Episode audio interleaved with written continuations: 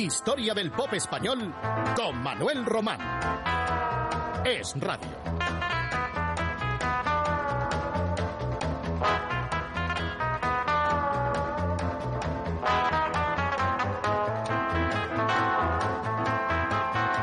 Y los Brincos tuvieron que rehacer el cuarteto mediado el año 1966. Juan Pardo y Junior se fueron para formar un dúo de éxito. En esa revuelta, algo, aunque no fuera determinante, pues tuvo que ver Rocío Durcal, entonces enamorada de Juan, aunque terminara casándose con Junior, como sabrán todos ustedes. Les recuerdo que el representante de Rocío era el mismo que el de los Brincos, Luis San, quien se enfrentó a Fernando Arbés, el líder del cuarteto, y por eso se rompieron los brincos.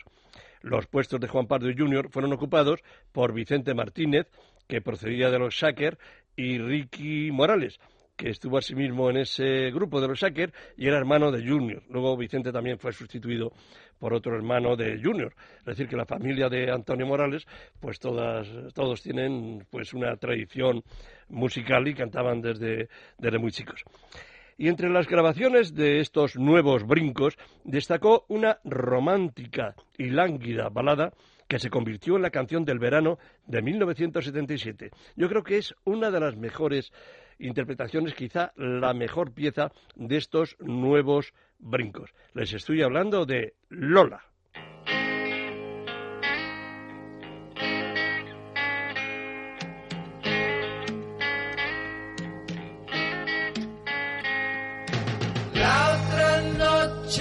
bailando estaba con Lola.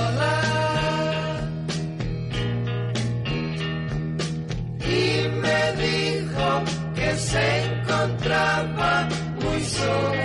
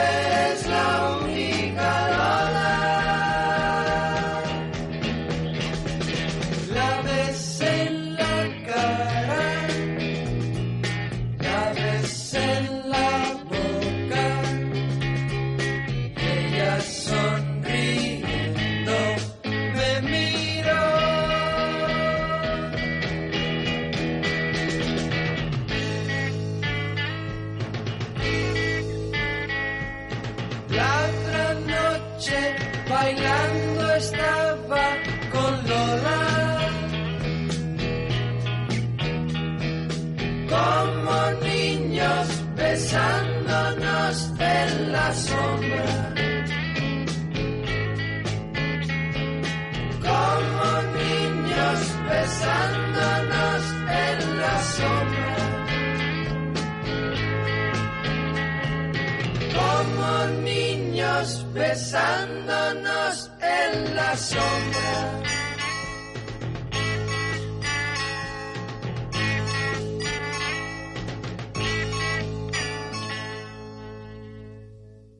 Junior contó en sus memorias que una de las causas por la que los brincos se separaron tuvo que ver con una película que iba a rodar el cuarteto, a instancias de Luis San, su representante.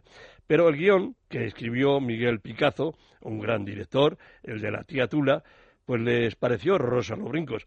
Y nada más mm, leerlo, pues dijeron que, que, en fin, que esa película, pues que no la iban a hacer.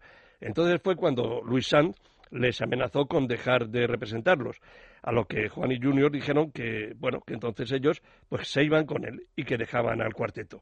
Y así fue como se formó el dúo con el mismo manager que habían tenido los brincos, que era el mismo representante de Rocío Durcal. Y uno de los grandes éxitos de Juan y Junior en esta nueva etapa como dúo, pues fue con un tema titulado A dos niñas. Se dijo que la canción estaba dedicada a Rocío Durcal y a Marisol, con quien aquellos salían. Ya digo, Juan Pardo estaba enamorado entonces de Rocío Durcal y Junior pues salía con, con Marisol. A veces salían las dos parejas y otras veces por separado. Bueno, aquello luego terminaría de otra manera. Luego resulta que Junior, como ya les decía, pues se casó con, con Marieta, con Rocío Durcal y Juan Pardo, pues... Eh, pues no se casó con, con Marisol, ¿no? Sino simplemente, pues eh, luego conoció a otra chica y contrajo matrimonio. Pero en fin, a lo que vamos. Recordaremos aquella hermosa balada de la que les he empezado primeramente hablándoles. A dos niñas, Juan y Junior.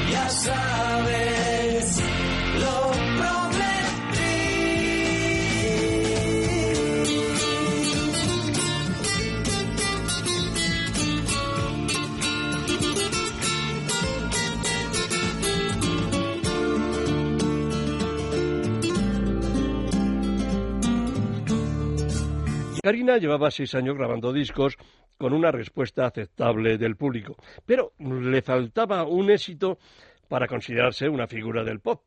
Y en 1967 inició su espectacular ascenso. La contrataron para la película Los chicos del Preu, del preuniversitario, ya saben los que y lo hicieron entonces, ¿no? Para entrar en la universidad y empezar una carrera. Era eso, una historia de jóvenes estudiantes madrileños y con sus aventurillas, con sus primeros amores y con canciones de por medio que interpretaba Karina. Con su aire ingenuo de muchachita, Karina parecía no haber roto nunca un plato. Una Karina de ojos claros y cabellos rubios que tenía entonces 21 años. Fue cuando irrumpió en las listas de éxitos con un número que la haría enormemente popular y que mantuvo siempre en su repertorio. Se trataba de una marcha alemana que se adaptó al español. Apostamos a que todos ustedes, absolutamente todos, van a recordarla al instante y muchos incluso la van a tararear, porque me estoy refiriendo a Romeo y Julieta. Karina.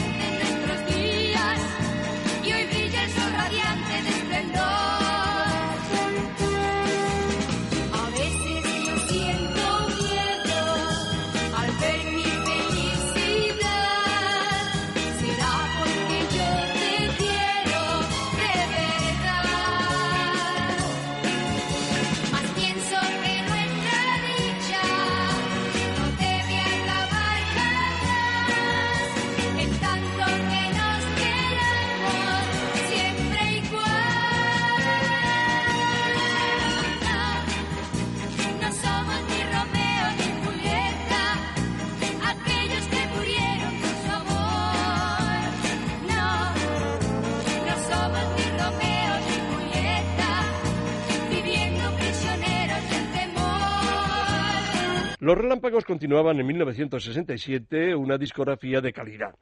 Se habían formado en 1962, dándose a conocer en el programa radiofónico Ruede la Bola a través de Radio Intercontinental de Madrid.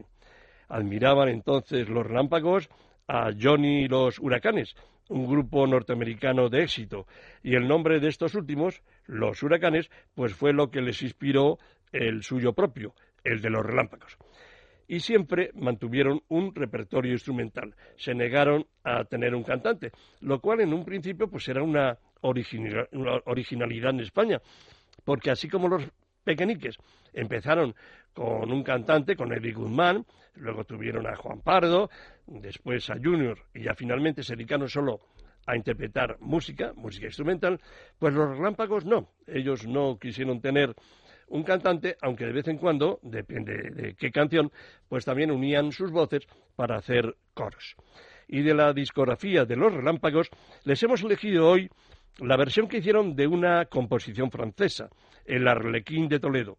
En el país galo la había estrenado un acordeonista llamado Emable, pero aquí el tema se conoció exclusivamente gracias a los relámpagos, el Arlequín de Toledo.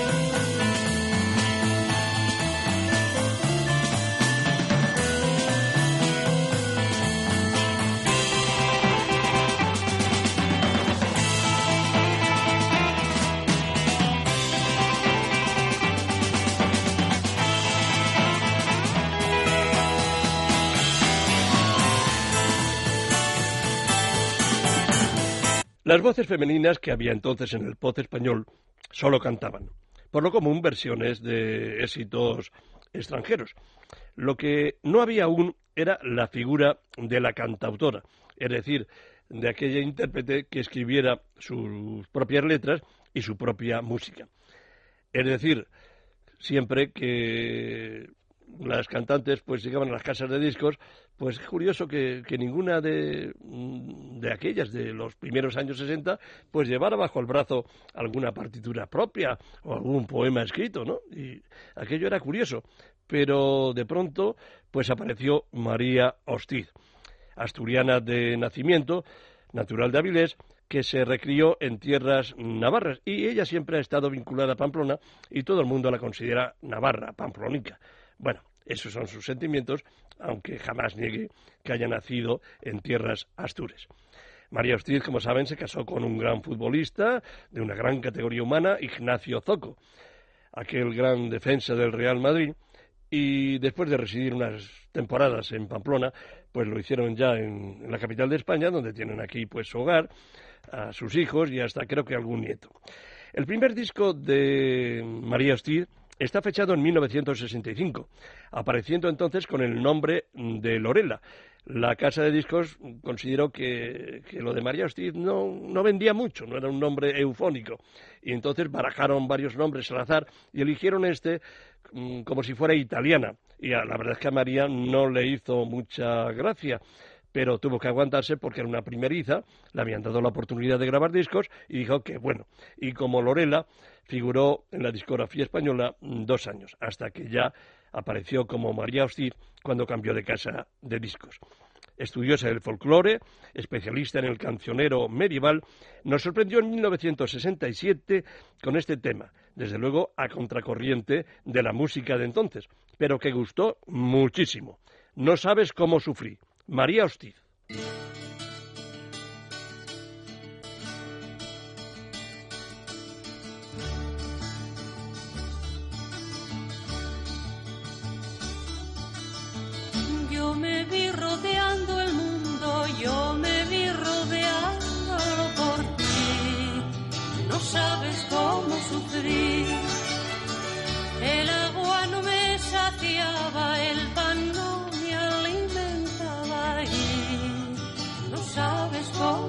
see.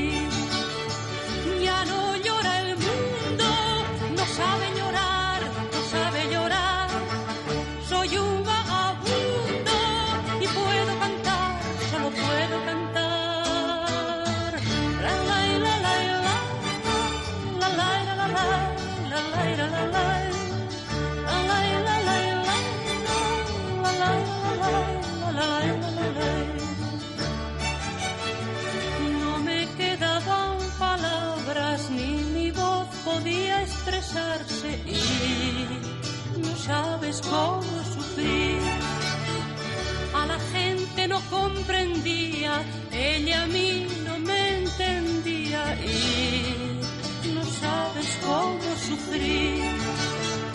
Ya no llora el mundo,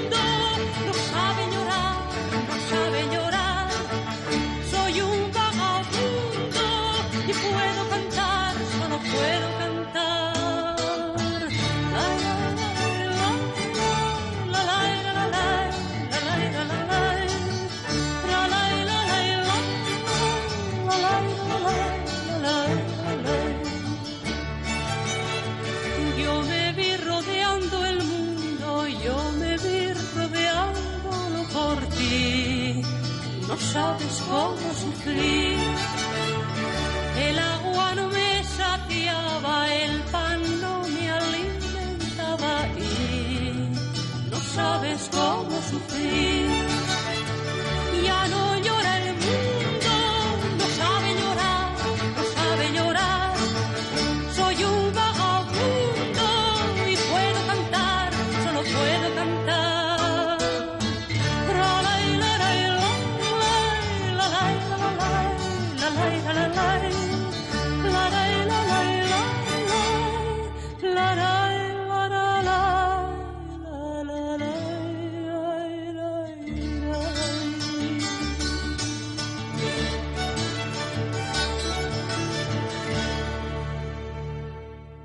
De Estados Unidos se iba expandiendo por todo el mundo una ola de pacifismo. Procedía, muy en concreto, de comunas que iban estableciéndose en San Francisco, habitadas por un movimiento llamado hippie.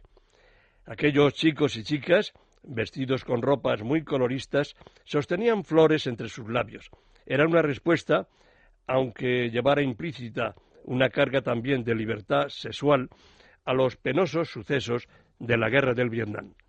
De aquel movimiento irían naciendo baladas que dieron la vuelta al mundo a finales de los años 60.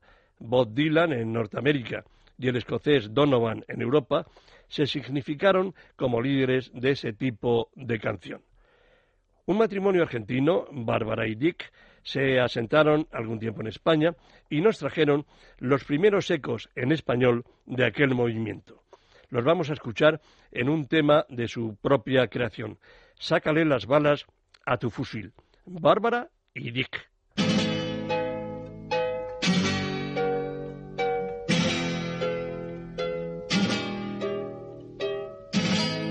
Sácale las balas a tu fusil. Deja que el verde crezca. Deja que la vida siga. sácale las balas a tu fusil.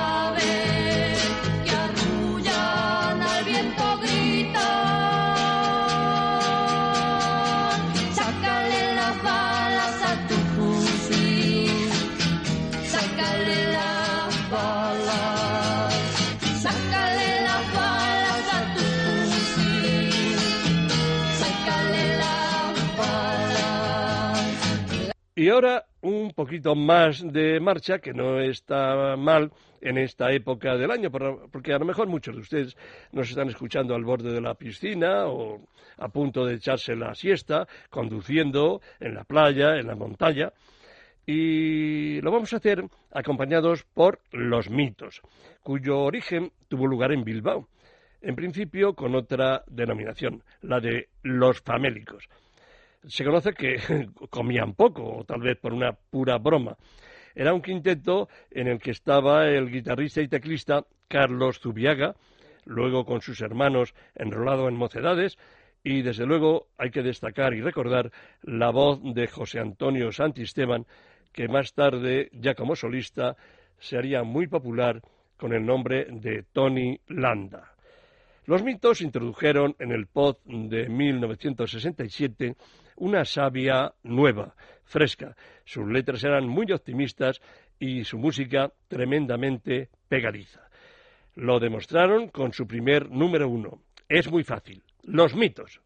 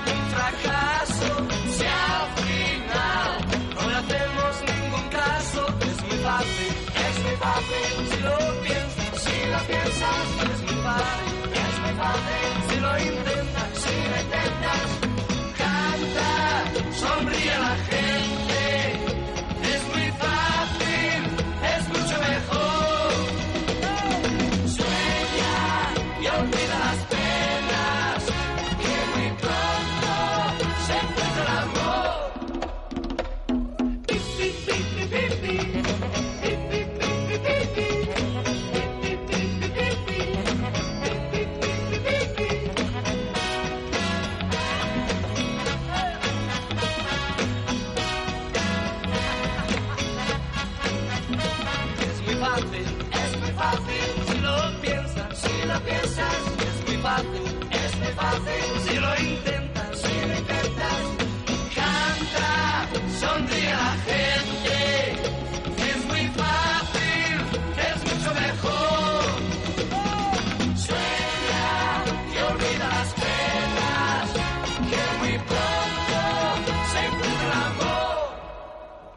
Alberto Cortés se convirtió en un cantautor distinto a cuanto conocíamos de él desde su arribada a España en 1963, y ese cambio fue a partir de finales del 66 y el año 1967. Un hombre inquieto, en busca de historias nada vulgares, que comenzó a componer combinando la poesía y los relatos cargados de pensamientos, en donde Alberto iba derramando su exquisita sensibilidad. Eh, la verdad es que Alberto tiene una vena poética notable, ha publicado varios libros de versos y algunos de ellos le sirvieron también para letras de sus canciones. Aunque yo insisto en que no es lo mismo un verso para ser leído que luego para ser cantado. Pero Alberto siempre ha tenido la habilidad suficiente para mm, saber combinar ambas facetas. Este argentino de buena voz y muy excelente educación musical se distanciaría entonces de los vocalistas al uso, para ser también pues un pionero entre los cantautores comprometidos con ese nuevo tipo de canción, que sin ser nada vulgar podía ser a la vez de interés general. Como si fuera un moderno bolero, Alberto Cortés firmó aquel 1967 uno de sus mayores éxitos, En un rincón del alma. Alberto Cortés.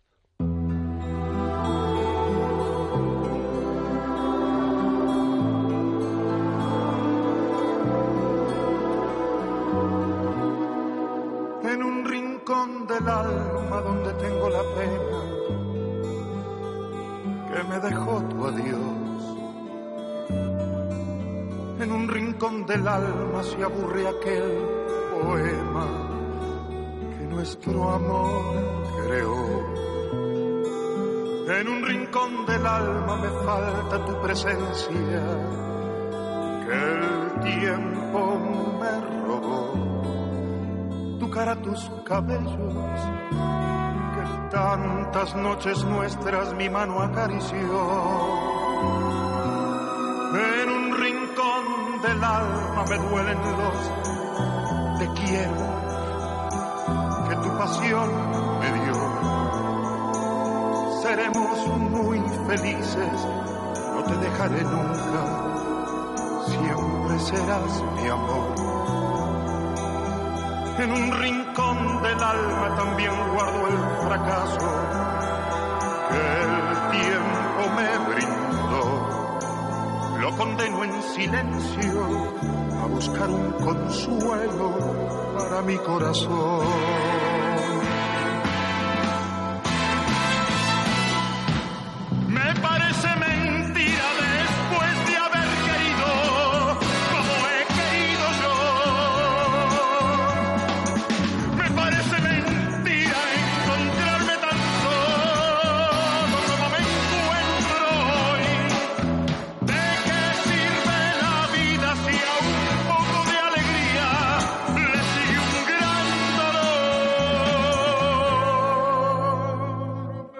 Parece mentira que tampoco esta noche escucharé tu voz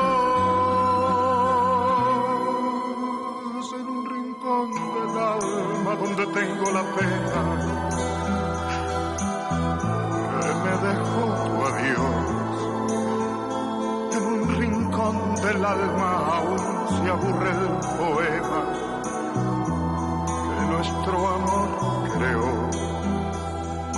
cosas más bellas guardaré tu recuerdo.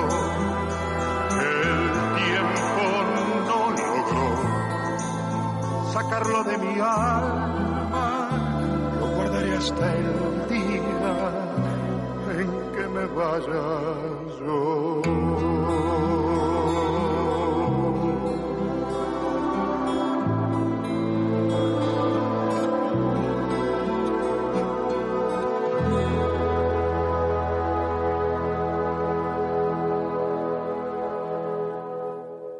Granadino, licenciado en Derecho, empezó a dedicarse a la canción mediados los años 60. Compositor de todas sus canciones, más de dos centenares, lo que ya de por sí es meritorio, aportaba en su temática aspectos de la vida social envueltos en historias sentimentales nada complicadas.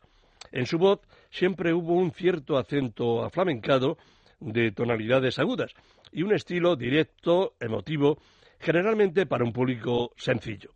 Les estoy hablando de Francisco Valenzuela, Val, que en 1967 consiguió una canción inolvidable, que fue la más popular de su carrera, la que, bueno, nunca dejó de interpretar en todos sus recitales. Me refiero a La mano de Dios, que nos lleva a un popular barrio madrileño, el del Pilar, en aquellos finales de la década de los 60, contándonos la vida de un joven matrimonio que busca un piso para seguir soñando. La mano de Dios. Valen.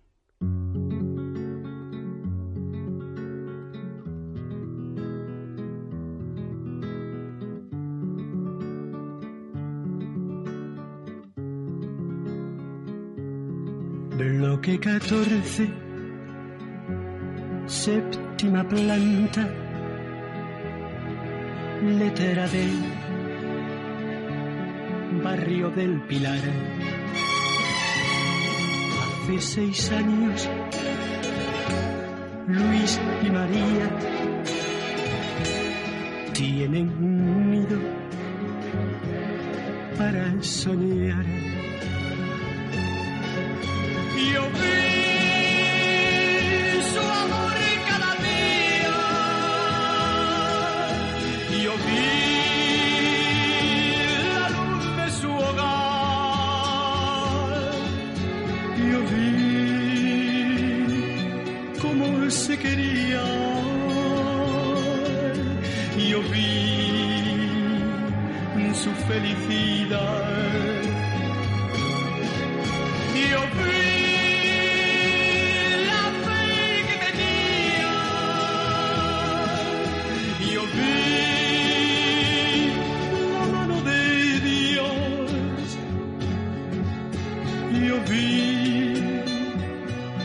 Que la vida es bella.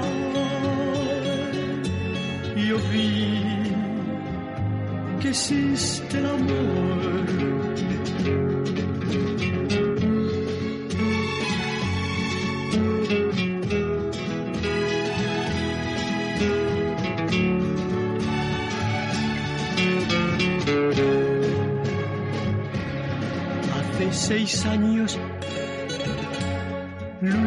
Y María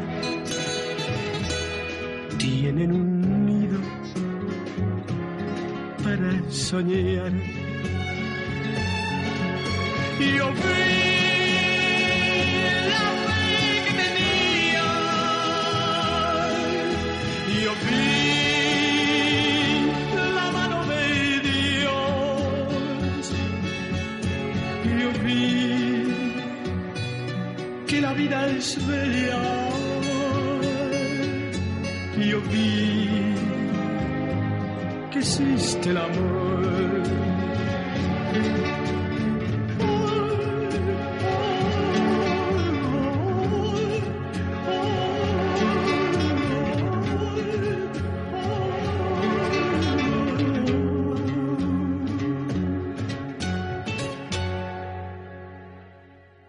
Manolo Díaz fue uno de los primeros talentos del pop español. Natural de Oviedo, estudiante de música, se enroló en Madrid con los Sonor, que fueron los, pioneros del pop. Ya les dije un día que la música de la sintonía de historia del pop español es de los Sonor.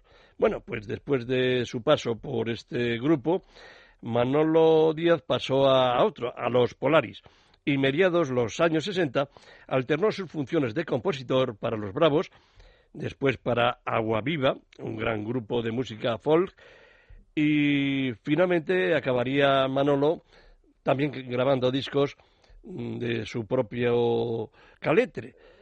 Pero yo creo que, el- recordando esta, la carrera de Manolo Díaz, que fue muy importante entre los creadores del pop español, yo creo que su faceta más importante fue la de autor, porque como intérprete, pues eh, quedaba un poco más relegado. Bueno, conjugaba a la hora de escribir unas letras, mm, yo creo, entre surrealistas y al mismo tiempo críticas, hasta donde se podía criticar entonces con una censura siempre vigilante. Grabó Manolo Díaz mm, discos entre 1967 y 1973 para dedicarse ya posteriormente a ser un alto ejecutivo de una potente multinacional del disco establecido en Miami. De Manolo Díaz es Ayer tuve un sueño, una frase que tomó del líder norteamericano de color Martin Luther King, que comenzaba así sus discursos pacifistas. Manolo Díaz.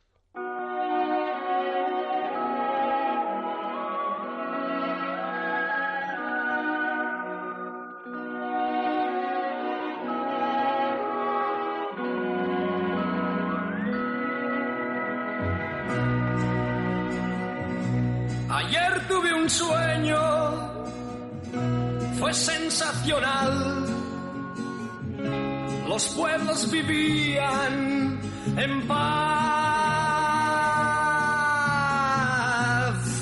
Nadie pensaba en engañar, pues existía la amistad. Nunca he soñado nada igual. Soñé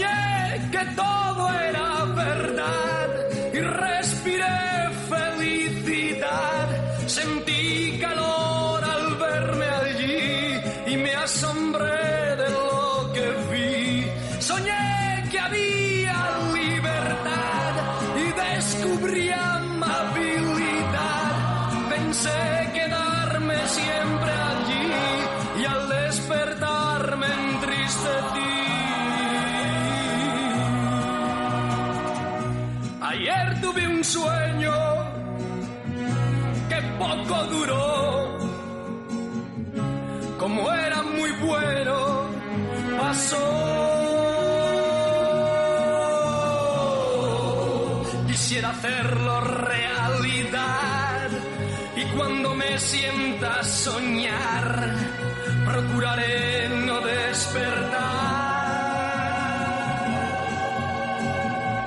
Soñé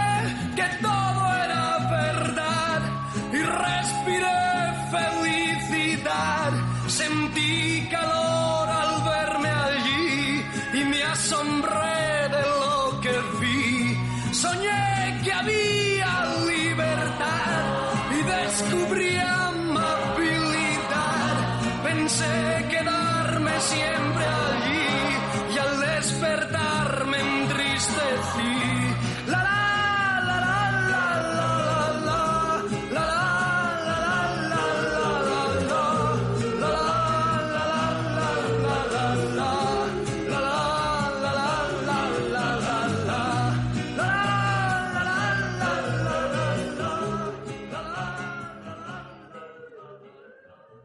Si Tom Jones era la voz potente que encandilaba entonces en toda Europa, le salió un competidor, Engelbert Humperdinck. Yo lo entrevisté en dos ocasiones a Humperdinck y era un tipo educado, encantador, con un tipo fabuloso de galán y una voz profunda, recia, grave, que, bueno, pues encandilaba a las mujeres que lo escuchaban. Y ya digo, Tom John, que tal vez era eh, bueno, más agresivo que Humperdinck, estaba en la línea de Elvis, pero Engelbert pues también tenía su, su estilo propio y era, yo creo, más romántico que Tom Jones. Nacido en la India, de nacionalidad británica, Engelbert Humperdinck era todo un galán de la melodía romántica y entre sus títulos más recordados figura The Last Waltz, que en español tuvo varias versiones discográficas que salieron al mercado. Yo les he elegido la de un bilbaíno de gran bozarrón que de formar parte en grupos folclóricos vascos pasó a ser luego solista y más tarde productor discográfico de una multinacional. Me estoy refiriendo a Alfredo, el último vals.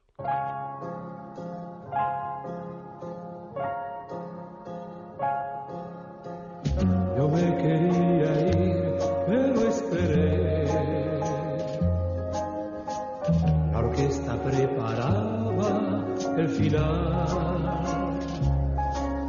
Entonces yo te pude ver solo al pasar.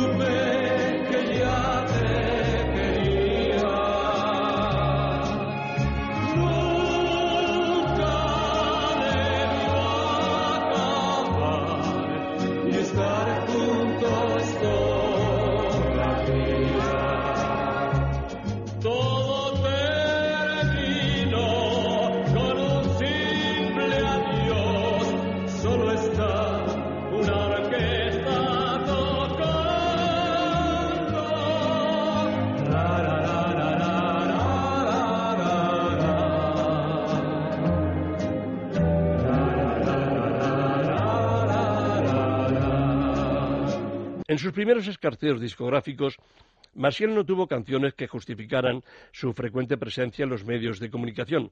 Era más singular su personalidad o sus declaraciones y su vestuario, por lo que los periodistas la entrevistaban a menudo aprovechando que no se pe- perdía ni cóctel o acontecimiento social donde ella se enterara. Si llegaba una figura del pot, ahí estaba Maciel, confundida entre los reporteros y la propia estrella del evento, hasta que ella también lo fue. Fue a partir de 1967 cuando sorprendió a la crítica musical con Rosas en el mar, que le había cedido su autor y buen amigo Luis Eduardo Aute, con una letra original, poética, donde ya se atisbaba el talento de Luis Eduardo, que como letrista no podía ser comparado con nadie entonces. Para mí, Rosas en el mar fue la mejor interpretación que hizo en toda su carrera musical Maciel. Espero que ustedes disfruten recordando también este tema. Rosas en el mar.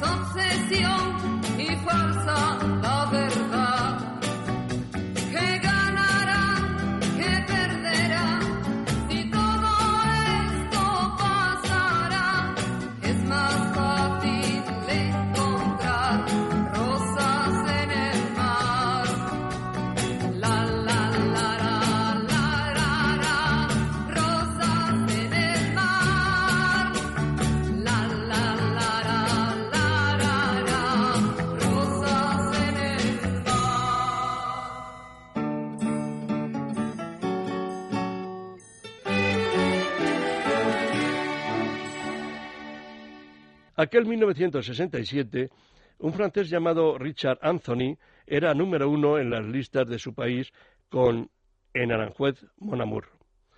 Lo mismo hizo también en las listas españolas, donde se encaramó al número uno. Hizo dos grabaciones Richard Anthony, una en francés y otra en español. Era una adaptación libre de un pasaje del famoso concierto de Aranjuez, de su conocido adagio, del maestro valenciano de Sagunto, Joaquín Rodrigo. Bien, yo conocí a Richard Anthony, lo entrevisté un día en el aeropuerto de Barajas, venía en su propia avioneta, pilotándola, y nada más descender de las pistas, ahí estaba yo haciéndole fotos al, al cantante francés, y lo entrevisté. Y le comenté lo siguiente, mm, digo, Richard, mm, sé, mm, porque me lo ha dicho el propio maestro Rodrigo, que está muy enfadado con, la versión que tú has hecho de su concierto de Aranjuez, de su adagio. Y Anthony me contestó lo siguiente, sí, he oído algo de eso, pero ya verás como dentro de poco el maestro no piensa igual en cuanto empiece a cobrar derechos de autor. Y en efecto, en Aranjuez Bonamur tuvo un éxito espectacular y se vendieron más de un millón de copias en todo el mundo. Yo les voy a ofrecer la versión que hizo en su momento un cantante barcelonés que entonces iniciaba su carrera. Me estoy refiriendo a Diango, en Aranjuez, con tu amor.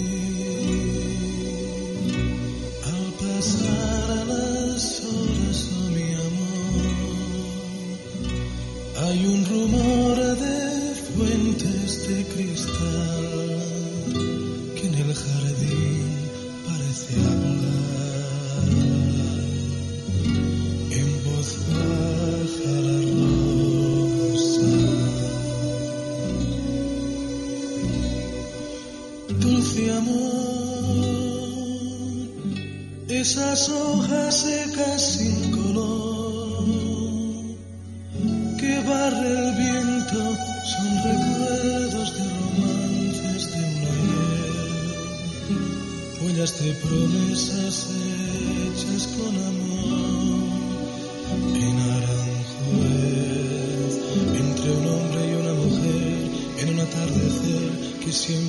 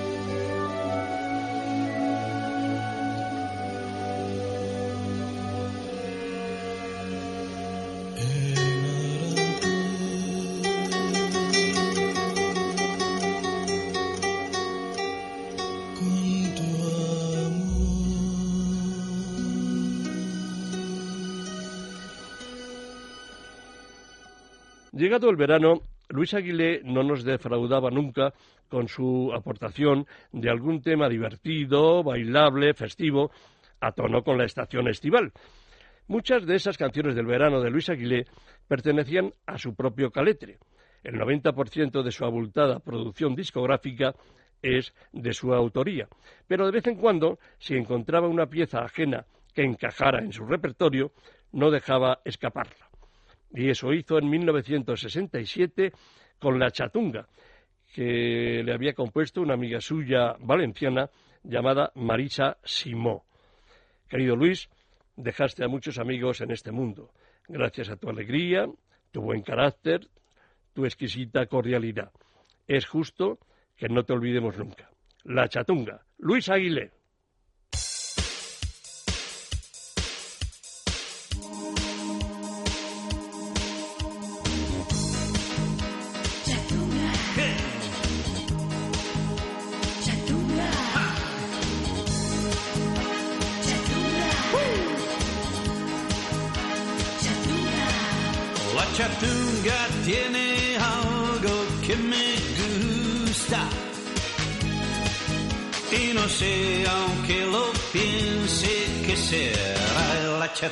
Chatunga, eh, la chatunga, va, la chatunga, yeah, la chatunga, va. Oh. Quizás sea que su sangre de española le confiere ese salero que me fa la chatunga, eh, la chatunga, va, la chatunga, yeah, la chatunga, va.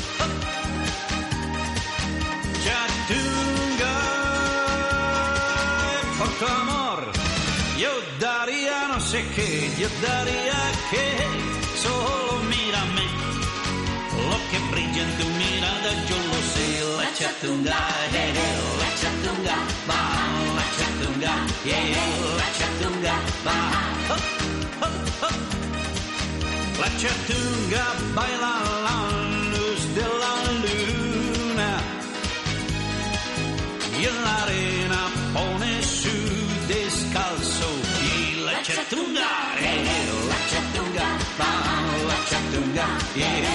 chatunga, va. Oh, oh.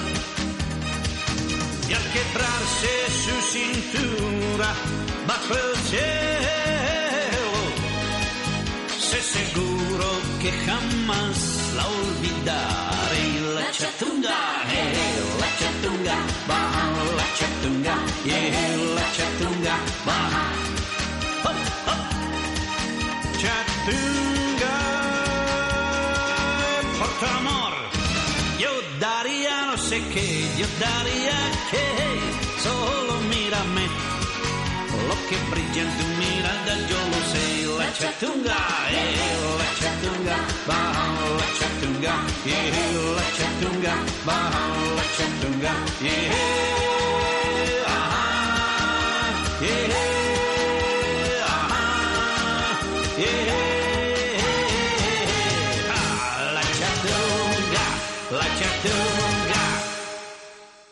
Siempre se dijo de los pequeñiques que eran muy profesionales, y eso que todavía no ganaban lo suficiente para dedicarse por entero a la música, que era la tónica de todos los conjuntos españoles. Pero trabajaban muchísimo, ensayaban sus canciones antes de salir a la pista. Y desde luego, si tenían que grabarlas en un estudio de, mm, bueno, de música, de Hispavoz, que era su casa, pues hacían los oportunos ensayos. Bueno, nos vamos a despedir esta tarde con un tema popular argentino a ritmo de vals que los pequeñiques adaptaron, tarea de la que se ocupaban por lo común Alfonso y Lucas Sainz. En el control estuvo, como tantas otras tardes, mi compañero Juanjo Martín. Les digo adiós hasta el próximo domingo, dejándoles con esta música extraordinaria, bonita, pegadiza, veraniega si quieren, de los pequeñiques, embustero y bailarín.